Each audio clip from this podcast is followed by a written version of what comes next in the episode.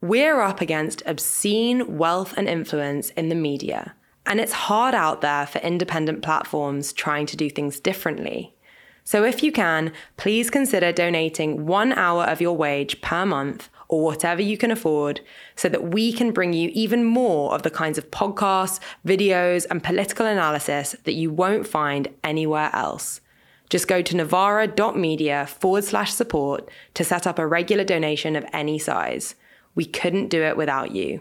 So thank you.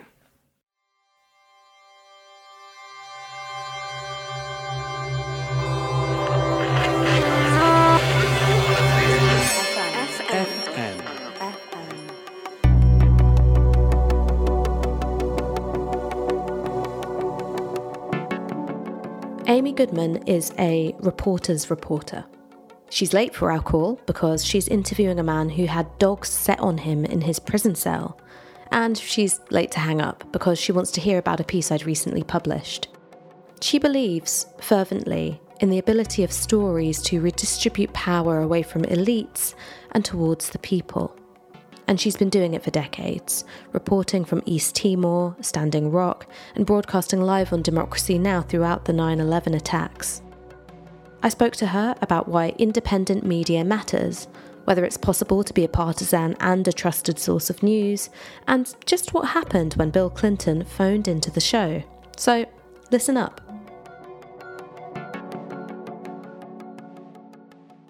So, big, broad question just to open up. How would you characterize the state of American political media right now?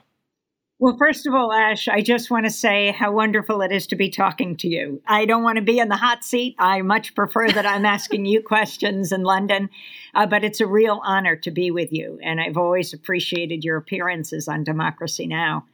As for the state of political media in the United States, I can only say how important it is to have independent media.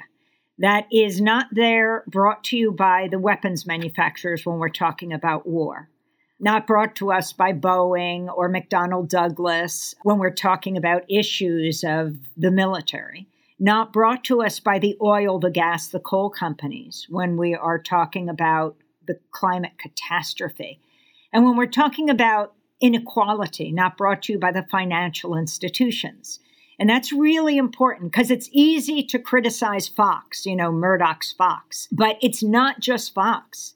It is CNN, it is MSNBC, that every five or six minutes are brought to you by the very corporations that we have to be critiquing. That is our job as journalists, not to be on bended knee, either to those in uh, political power or, or corporations, in fact, are not only in financial power, but they also wield enormous political power because they pour money into the coffers of candidates, which decides who gets elected and who doesn't. That's why it's so critical to have independent media. I mean, I just want to talk a bit more about the funding model because, as you have explained so well, there is a huge amount of money in media. There's a huge amount of corporate interest in media. And it seems that over the last 15 years, there was this promise of new media disruptors. You know, Jonah Peretti, who was the founder of BuzzFeed, you know, did these kinds of postmodernist Marxist analyses while he was at university. And we thought that this would break the power of establishment media. They were successful for a time, and now many of them have collapsed into bankruptcy. They've folded, they've gutted their news gathering stuff, they've gutted their publication capacity. And 100 year old publications like the New York Times and The Guardian seem to be having a second lease of life. So, what went wrong for the new media disruptors, and what went right for the venerable old guard of newspaper publication? I can only say that what I think is the most important model is independent, is being independent of the advertisers, being independent of government funding. Um, that's what Democracy Now! is. And we've moved into our 28th year. So we've been around for more than a quarter of a century. And it is terrible that these new media outlets have gone down, one media outlet after another. I remember years ago um, when we had a radio network called Air America to challenge those in power. You know, it was a number of large investors who poured millions into Air America. And some would turn to us and say, why, why don't you have this business model? Well, I can't even remember how quickly Air America went down, but it did. We need a diversified financial base, which is one of listeners, readers, viewers all over the planet who have a single commitment. They don't have to agree politically on all issues, but the idea of a media that is not brought to you by the very entities that we're supposed to be covering, and that somehow these media outlets end up being beholden to. And on the whim of an investor, if they pull out, that's the end of the media outlet and it's got to be very different. And that's why you know we started democracy now! with the idea of it also shoring up what we have in the united states is called public access tv there's public broadcasting pbs and npr and we're on a lot of those stations. But there's also community television stations all over the country. I don't know if you have that in britain but I remember in California when a group said, Can we get Democracy Now! here, the TV broadcast? And I said, Sure, just ask your public access TV station. They said, No, we don't have one. I said, You have to have one because it's sort of a set aside. The cable companies had to put money in to set this up all over the country. And they dug into the city charter and they saw they were supposed to have one, but no one bothered to build it. And so they, the city was then forced to give something like $3 million to build a TV network in that community. It comes from people pressure. And it is independent media that will save a democracy where people can get access to independent information and different voices. You know, you in all the media, you get this small circle of pundits who know so little about so much, explaining the world to us and getting it so wrong. And that's what we're trying to challenge. We're trying to break the sound barrier, expand who gets heard. It doesn't always have to be the same political slant. People can have major debates, but so often in the media, you get this sort of consensus that probably many Democrats and Republicans, uh, corporate Democrats and Republicans, that would agree with if you operate within a certain uh, sort of slice. And the fact is, the vast majority of people are outside of that. Those who care about war care about war and peace. Those who care about LGBTQ issues. Those who care about the climate catastrophe. Uh, those who care about inequality are not a fringe minority not even a silent majority, but the silenced majority, silenced by the corporate media, which is why we have to take it back. I mean, it's really fascinating to hear you expand on the ways in which people powered social movements and people powered media are kind of two arms of the same body. But I'd like to know a bit more about your personal route into journalism. Did you see that as an outgrowth of your politics, or did your politics develop from the kind of journalism that you were practicing? I mean, that's a very good question. I mean, since I was a kid, I was always active in my junior high school or high school newspaper. I mean, in high school, it was, you know, we'd write an editorial about why was the food so bad at our public high school. And then it would get better. I mean, the power of the pen was amazing. Um, so then we were taking on the principal and after that, it's just going to a larger stage and taking on the president and the senators and the Congress members. I really think people get involved in their passions, and we're all looking at the sea through different portals. And my way of deeply caring about social justice, um, economic justice, racial justice was uh, through media, whether it was the newspaper, the Maroon Echo in high school, or when I graduated from college, I came home to turn my thesis into a series of articles for a magazine started by Ralph Nader called The Multinational Monitor. My college thesis was on a contraceptive, an injectable contraceptive called Depo-Provera. It was not approved in the United States. You injected it once every three months. But it was being sent out from Kalamazoo, Michigan, the Upjohn Company, to millions of women around the world. It caused cancer in beagle dogs and monkeys. Um, but so women in Chiang Mai, Thailand were injected with it, women all over the world. And then the company would say this was used, you know, millions of women hours. That wasn't a woman following her for many years or months. It was many millions of women being injected, then they never followed them again. And I was shocked that this drug that wasn't approved in our country could be used all over the world, but I couldn't afford to go to those other places to do my thesis. So I went to Atlanta, Georgia, to the Grady Charity Hospital, where they had injected 10,000 black women with Depo-Provera. They did not know that it wasn't approved by the Food and Drug Administration.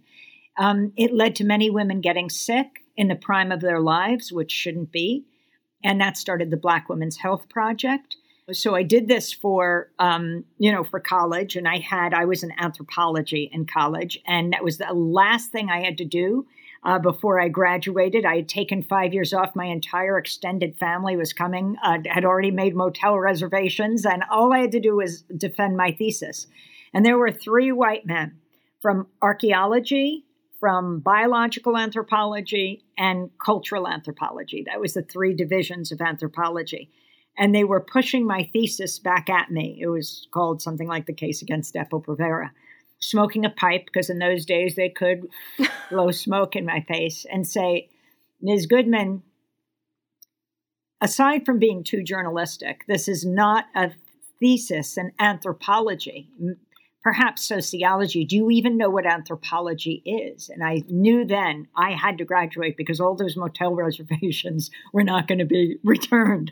so I decided to ask, um, well, doctor, what is your definition of anthropology? Appeal to his vanity. And he said, anthropology is being a participant observer in someone else's culture. This, perhaps at best, is a sociology thesis uh, because you're looking at your own culture, right? I couldn't afford to go other places. So I said, Well, I agree with you. He said, Well, what is your definition? I said, Anthropology is being a participant observer in someone else's culture. And he said, I just said that. I said, I know, and I agree with it. And he said, But you're looking at your own culture. And I said, No, doctor. I am looking at the practice of science and medicine in the United States. And it is a white male corporate practice. It is a white male corporate culture. And I don't consider myself a part of that. So I am looking at you. He says, okay, carry on. So I turned that into a series of articles because I thought they're not going to use Depo-Provera. We got to get this information out to the world. Um, and it was when I was turning it into the series of articles that I was listening to this radio station in New York called WBAI, listener supported radio. I thought it was amazing. They didn't stop for commercials. It was all the beauty, the accents, the culture of New York, the highs and lows of radio, terrible stuff, fantastic stuff. And that's when I decided to do this sort of multimedia extravaganza do radio, do print, and then ultimately TV. Um, because you don't expect people to come to you. You go to where people are and get out those voices that are not usually heard. I mean, this brings me on to a question I've been dying to ask you really from the moment I first became aware of your work because Democracy Now! was something which was quite key to my own politicization because, you know, you'd go online and you'd watch the clips and you'd go, oh, wow, this thing really, really exists. So, you know, even from when I was at uni, I was watching bits of Democracy Now! and it would um, pop up on my radar. And the thing I've always wanted to ask you is how do you feel about the journalistic values of objectivity. Is objectivity different from political neutrality? And how do you create a politically conscious form of journalism which can still be trusted by people who don't share the same ideology as you? Another excellent question. I mean, I don't think the issue is objectivity. I know the views of every single corporate media anchor and host on television. I know all of their views. The point is to be fair and accurate. I'll give an example. One day on Democracy Now!, I can't even remember what the issue was, but we were having a debate and the people were going into the TV studios in the different places. And uh, that morning, the one of the guests said they weren't going to be joining us because uh, I had written a column the night before, and I was the host of the show, and it was opposed to her position. And we said, okay, we'll just have to say that you've canceled. And she said, no, I didn't cancel. I said, well, you're either going to be on or you canceled. Okay, okay, I'll be on. But I said that very thing. We are fair and accurate. And both of these people raised issues. I also raised issues. You're not finding the worst of a position. You're finding the best way that position can be expressed, whether you're opposed to it or for it and let that person be heard and people can make up their own minds it's about respecting the people who are viewing this and afterwards um, they called back to say it was the single best debate they had ever engaged in they knew i was absolutely opposed to what they were saying but letting them be heard and that is absolutely critical Bill Clinton phoned into your show, I believe, during the 2000 election. Can you tell us about that? That was an amazing moment. Um, right now, we're in our own TV studios here that we have been in for 10 years. Before that, we were an old firehouse, 100 years old. When 9 11 happened, we were the closest national broadcast to ground zero in this old, what became a community media center, but it was truly a firehouse. I used to go down the fire pole every day to get into the studio. Um, but before that, um, we were at WBAI Radio uh, before we also became television. Um, and it was uh, 2000. So Hillary Clinton was running for the US Senate. Al Gore was running for president against George W. Bush. And we were doing the show that day. It would be a very long day, you know, eight in the morning is the show, and we wouldn't know until after midnight what the results of the election were. And we get this call as we're going into the studio. The president is on the line, would like to talk to you. So, anyway, I picked up the phone. The producers were already in the control room. And I, it was like a, just a few minutes before the show. And I said, Excuse me, the president of what? They said, The president of White House. The White House is calling. And so I thought they said White Horse. That is an iconic bar in the village in New York. And I thought, I didn't even know they have presidents. And what is the president of a bar calling this early in the morning? I, obviously, I thought it was a total crank. And I said, the president of what? And they said, this is the White House calling. Oh, the White House. President Clinton? They said, yes. I did not know if I could believe this, but already the producers are yelling, Get in here. The music was swelling for the show. I said, Okay, here's the internal number. If he wants to call, he can. I didn't believe it was going to happen. Of course, we have a whole show planned. We go in. I said, Guys, everyone, uh, the president might call. Make sure you pick up the phone. Think of some questions if he calls. And we do the show. He doesn't call. We're going out for coffee because it's going to be a long day. And uh, the host of Alternativa Latina, the music, Latino music show, was on next.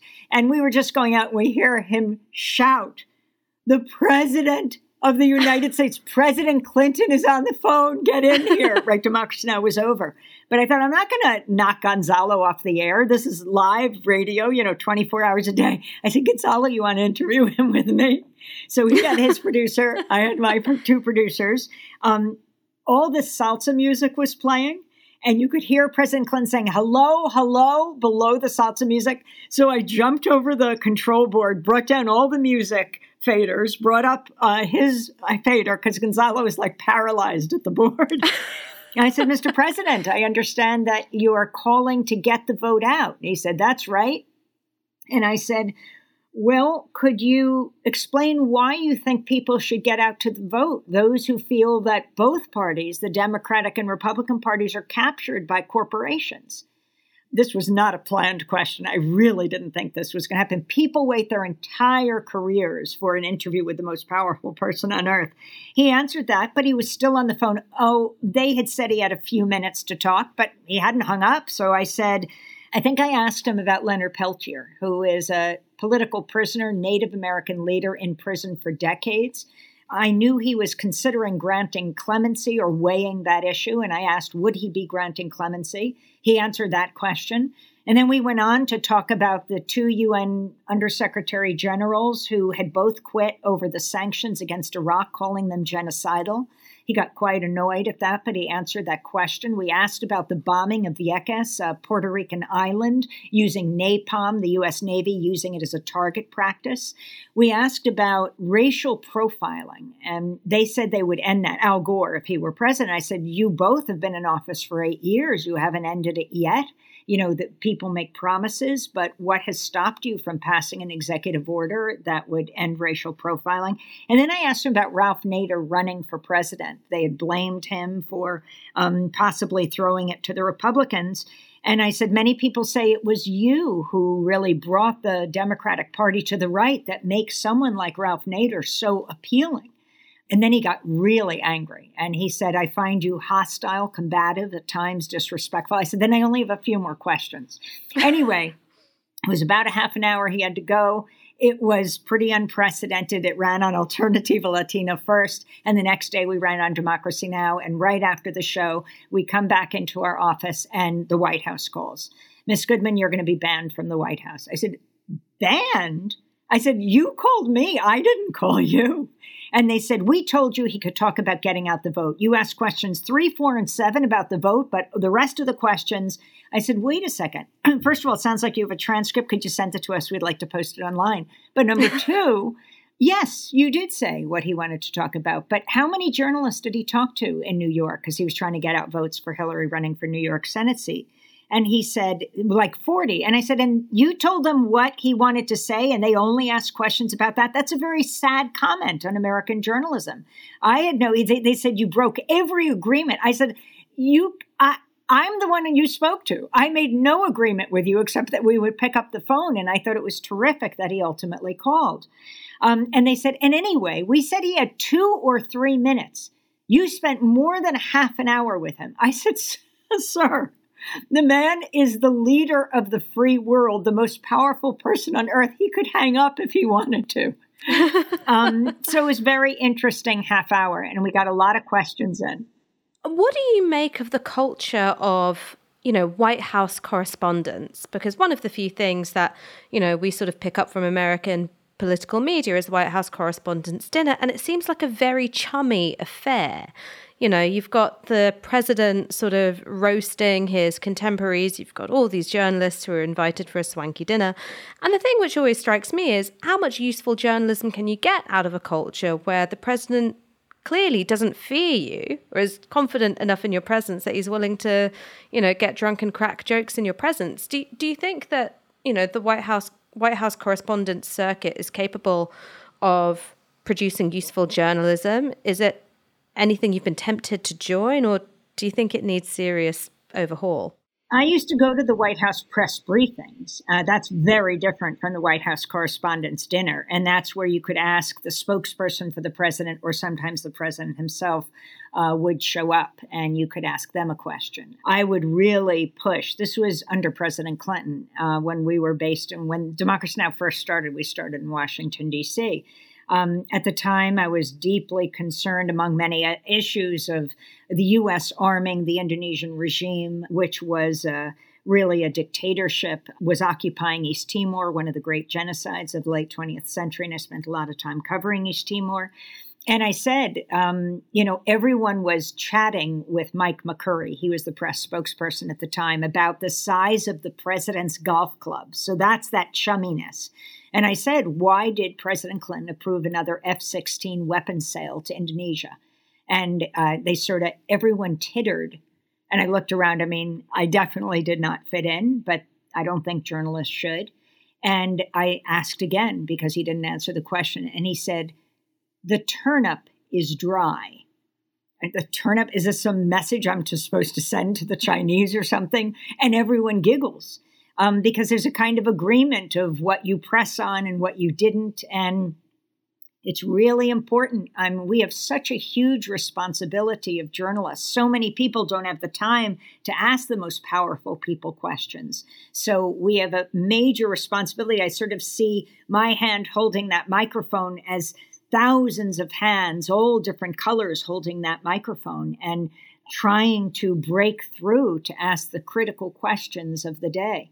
Now, the White House Correspondents' Dinner, I've never been to because, yes, it is a very cozy affair where you invite politicians as your plus one and you're all joking around. And I think that um, that kind of um, camaraderie creates a lot of peer pressure. You're not going to challenge those, make them uncomfortable. And we have a responsibility to hold those in power accountable.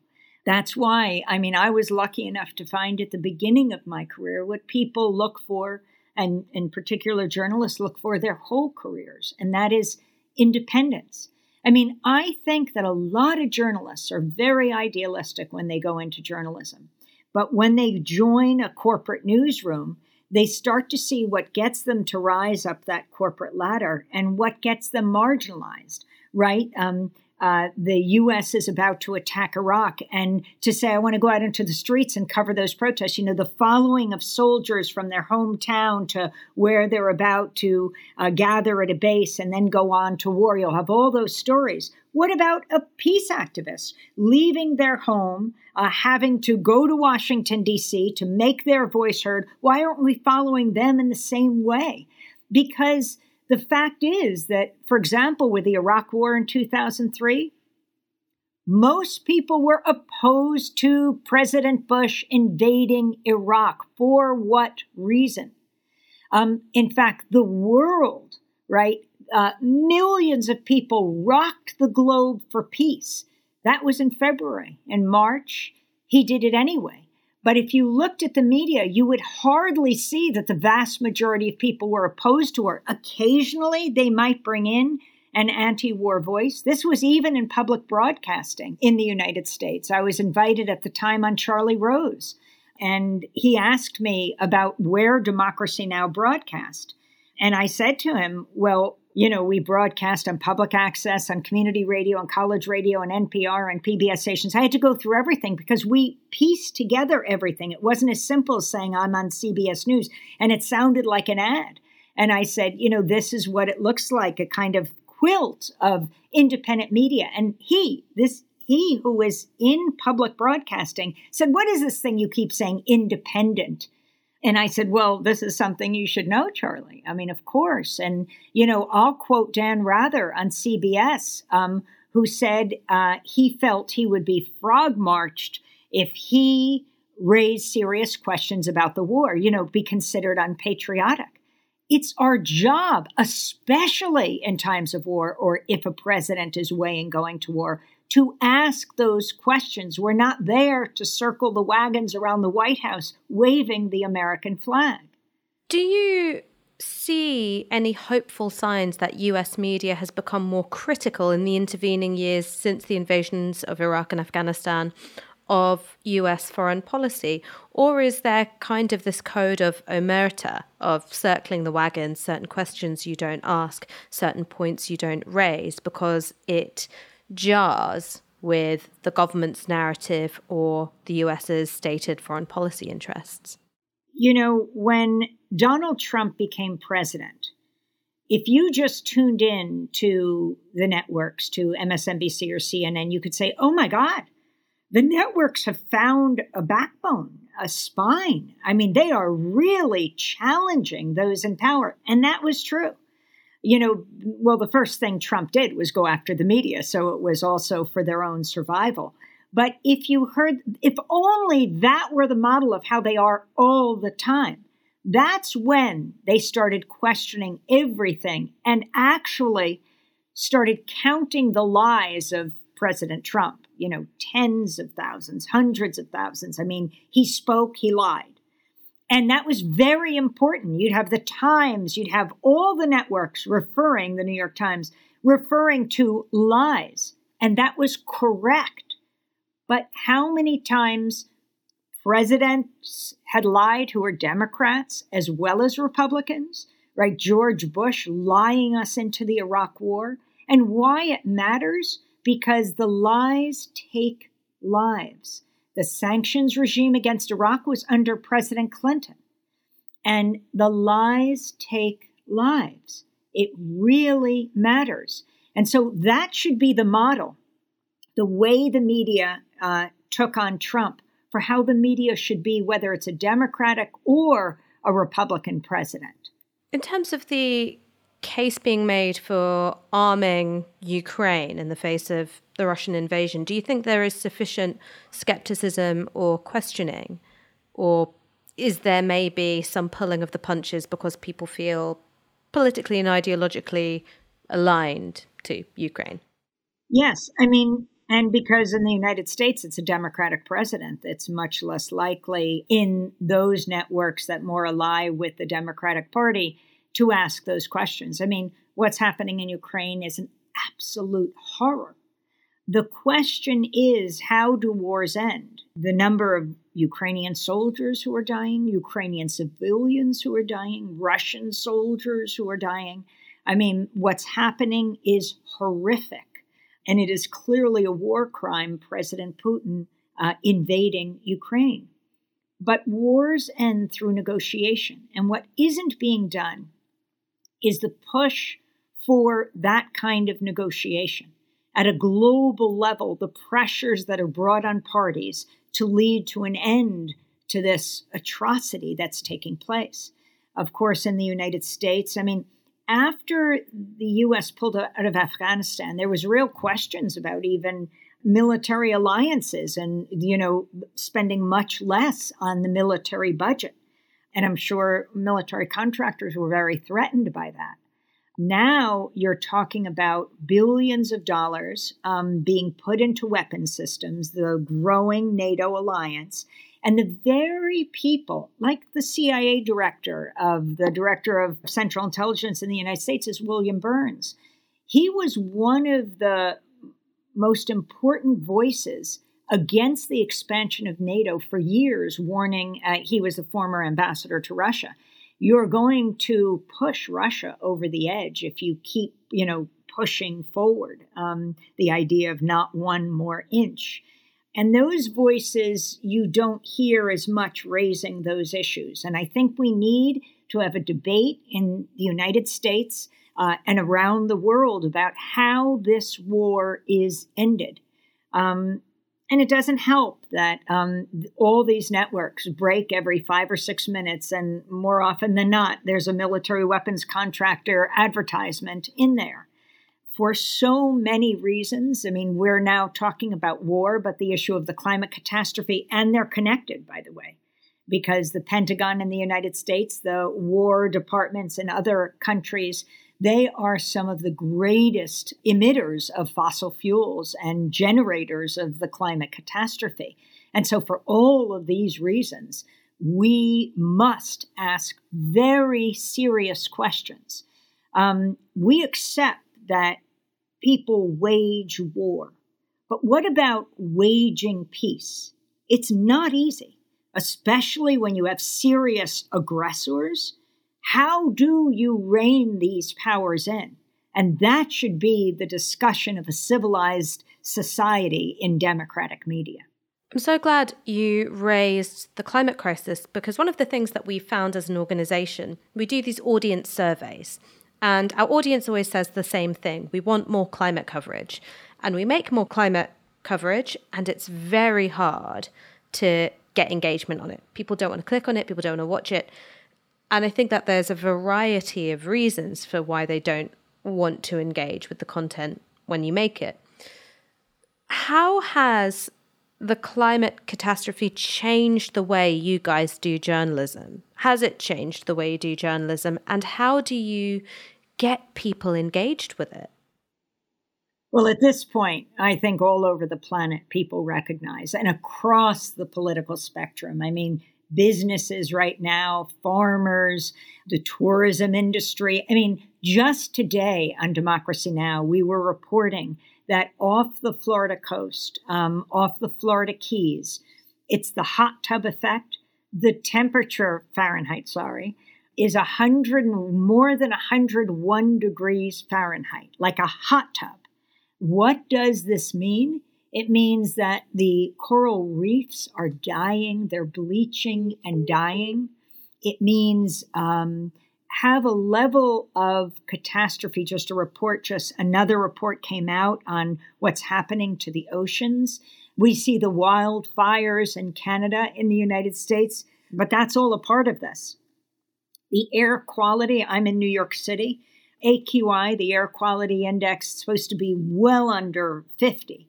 And a few weeks ago, it was close to 500. People couldn't walk outside.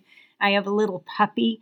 I was so terrified walking with her, her little lungs, how they would be filled with this debris from fires that are not even in our country. Climate, by the way, teaches us borders are completely irrelevant. So you have the wildfires that are caused by the climate catastrophe. You have the baking of Africa, of Asia, of Europe. Everyone is affected. In Phoenix, Arizona, we're talking about, well, again, Fahrenheit, 118 degrees Fahrenheit, more than 100 degrees every day after day for more than three weeks. We have never seen anything like this. July was the hottest month in the record books and history, and of course, what's happening to the Amazon. And I think we are learning a lesson right now that uh, it doesn't matter your political stripe. You're going to be deeply, deeply affected. The flooding along the coastline, the fact that whole countries will be submerged. We have started covering climate many years ago. Our first UN climate summit was Copenhagen in 2009. And we've been to uh, Peru, to Poland, Coal three times, I think Poznan, Warsaw, and Katowice. But we're all connected all over the planet. And the climate catastrophe has taught us this. And the power of the corporations to try to change the conversation. I mean, in Paris, you had the Accord.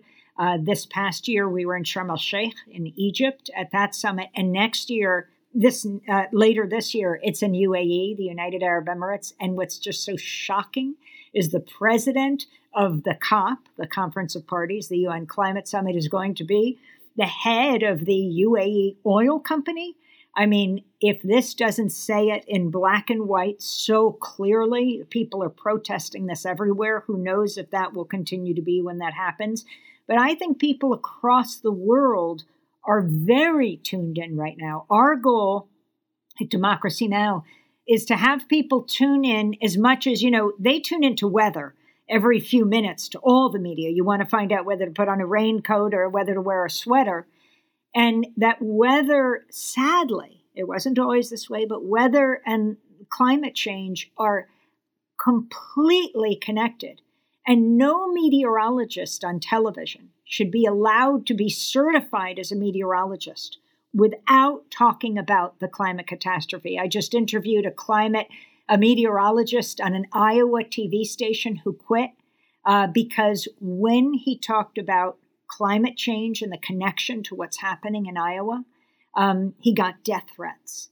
Um, so it's true, people still don't want to make the connection, but I think viscerally everyone knows, and we just have to keep on reporting the facts, and that's what will save us. Is it simply enough to report the facts? Because, you know, we're competing in an attention economy where there's more information than ever, there's more infotainment than ever. And me and you, we're fighting to drag people's eyes away from Instagram or from Twitter or from reading about the latest Premier League football transfers. And we're having to tell stories in a way that reaches them, you know, and, and that's changed dramatically over the last few decades. There's a lot of personality driven media, pundit driven media, opinion driven media.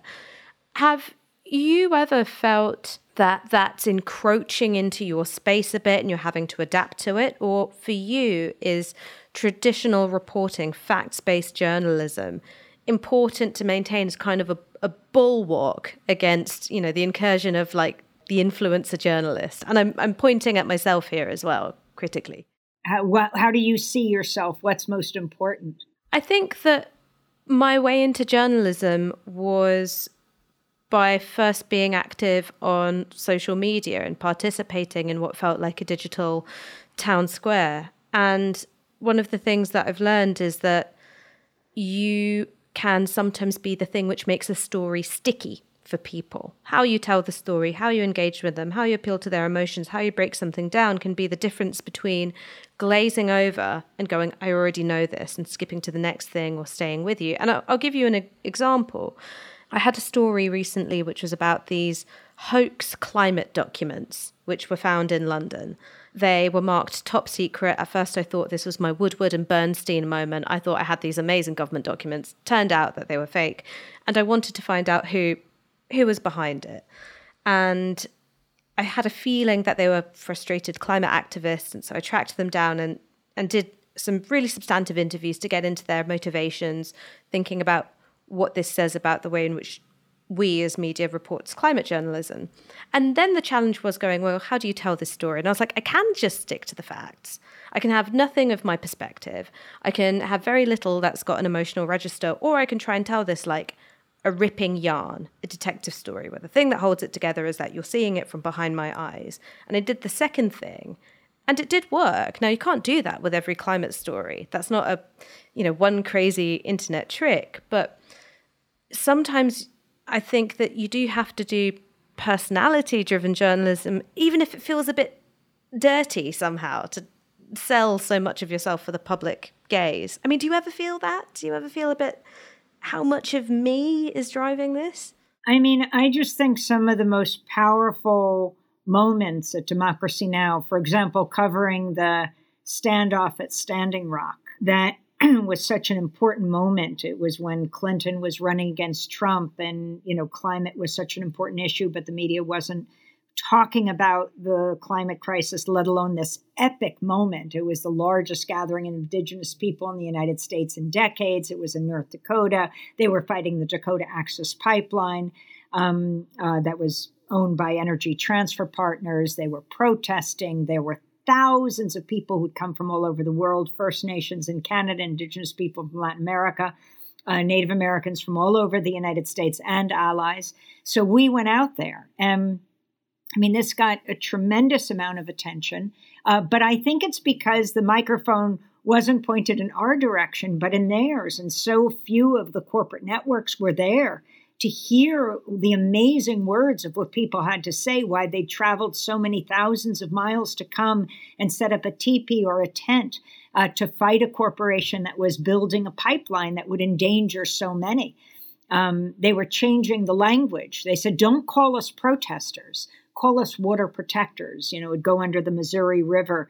That endangered millions of people downstream clean water.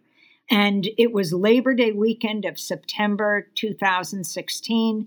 Uh, we were covering a protest. Uh, they went to what they called their sacred area, an ancient burial ground, and they saw bulldozers one, two, three, four, five, six of them already digging up the earth that was going to court. They, this was actually a court case to decide whether they could, but they were jumping ahead and they were just going to dig it all up.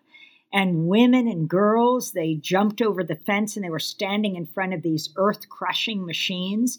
And just to show that and hear people saying why they were doing this, we got this video. And then uh, the security, as the people pushed forward, the bulldozers pulled back and then the security guards unleashed dogs on the water protectors. Dogs. They were biting them. Uh, the security guards were jumping them, beating them, macing them. But the dogs, that was reminiscent of the civil rights movement and uh, uh, you know Bull Connor in the South and Birmingham unleashing dogs on child protesters. Um, and we just videoed all that, you know, just the facts, uh, and we posted it. And then we had to go back to New York. Um, and the response was incredible. I mean, people were observing this. I mean, just to be there. And days later, um, my colleague and I, Nermeen Sheikh, were uh, I was headed to Canada for the Toronto International Film Festival because they were doing a film on I.F. Stone, who is a great muckraking journalist who said to journalism students, if you can remember two things, remember Governments lie. If you can remember three words, remember all governments lie. And so we were going to speak after that film, but just before we went, I didn't know this, but the North Dakota authorities announced. Um, well, they had what we did know is that they were bringing out the state troopers, which looked very bad for the Native Americans because a court decision was going to be the next day. But what I didn't know is they'd issued an arrest warrant for me. So they were making me the story. I didn't know this. So when I went to Canada, I wasn't fleeing the United States. I, we were just going to this film festival. And the next day, I always have my phone with me, and I was giving a talk at the University of Toronto about the importance of independent journalism, like I always do. And all of a sudden, on my phone, it, a text came up that said, you're under arrest. And I thought it was a kid at the University of Toronto who had somehow hacked my phone. I'm going, okay, I'm just going to ignore this. But I see it's a North Dakota number that an arrest warrant had been issued for me. And when I looked, I thought, well, this is serious. I have to be able to get back into my country without being arrested. You know, if there's an arrest warrant and you have to deal with the FBI or Border Patrol or police, you're in trouble. But if I could beat the arrest warrant going into the system, so I just looked out into the audience and said, could someone call me a cab? and I didn't say what was going on. And I got to the airport. I got back into the United States, but it was critical to go back to North Dakota to challenge them trying to make me the story when clearly uh, the Dakota Access Pipeline, the Native American resistance, was the story. But I wanted to let young journalists know um, who don't have this kind of institutional support. Uh, you know, the message was do not come to North Dakota. And I wanted to let them know no, that's the place to be. History is being made.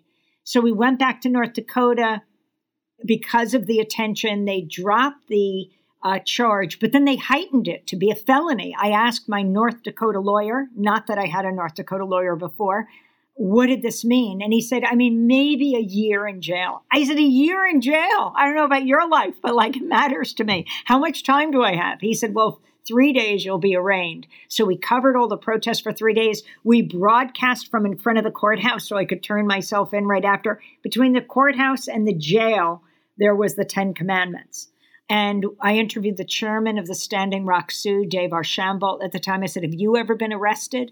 He said, "Yes, for civil, uh, for our sit-ins, for our civil disobedience." I asked the pediatrician at the Standing Rock Reservation, Dr. Sarah Jumping Eagle, "Have you been arrested?" She was one of the first because she wanted to protect the health of the children on the reservation. And I asked them both, "What happened to you?" They said, "We were strip searched. We were put in an orange jumpsuit. We were jailed." I mean, how much humiliation can a people take? This is the 45th president, a chairman of the Standing Rock Sioux. Trump was the 45th president of the United States. It would be interesting to see him in an orange jumpsuit, which we may see him soon. But anyway, right at that point, after we did the show and I was going to cross the street, hundreds of indigenous people came to show support. I got a call from New, North Dakota Public Radio. They said, because they all know each other and, you know, the judges, the uh, the prosecutors that they're going to, the judge will never sign off on these charges against you. Um, why? Because for once the media was shining a spotlight in the right direction. I mean, we were the homepage of Al Jazeera, BBC, New York Times, Vogue magazine. And you can see I, I don't merit Vogue magazine.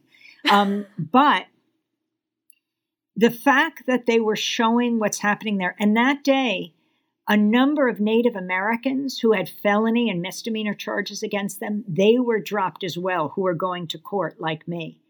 And I don't like reality TV, but if reality TV truly showed the reality of people's lives on the ground, which it was being forced to do now because a journalist was being arrested, it really could change the world.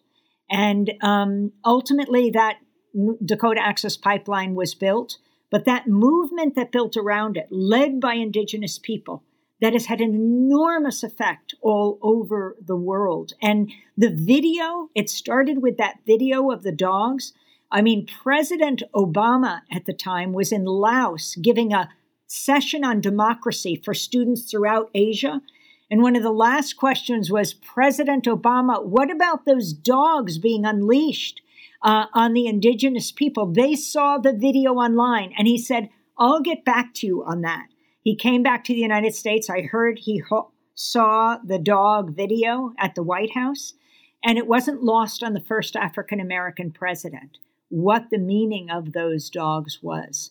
Um, so I think showing reality, uh, the response globally, I mean, within 24 hours, there were uh, close to, what was it, 20 million views of that video. Amy Goodman, thank you so much for joining us today. Thank you so much for sharing your insights about the importance of independent, truth telling journalism. I really appreciate your time. And we, you've been such an inspiration to us here at Novara Media. It is lovely to finally be the one interviewing you. Oh, well, Ash, it's been so great interviewing you. And it's great to have this conversation with you. And all the best with Novara Media, really. I mean, media democratic media is the oxygen of uh, democracy, and we have to fight for it everywhere. Thanks so much. Thank you.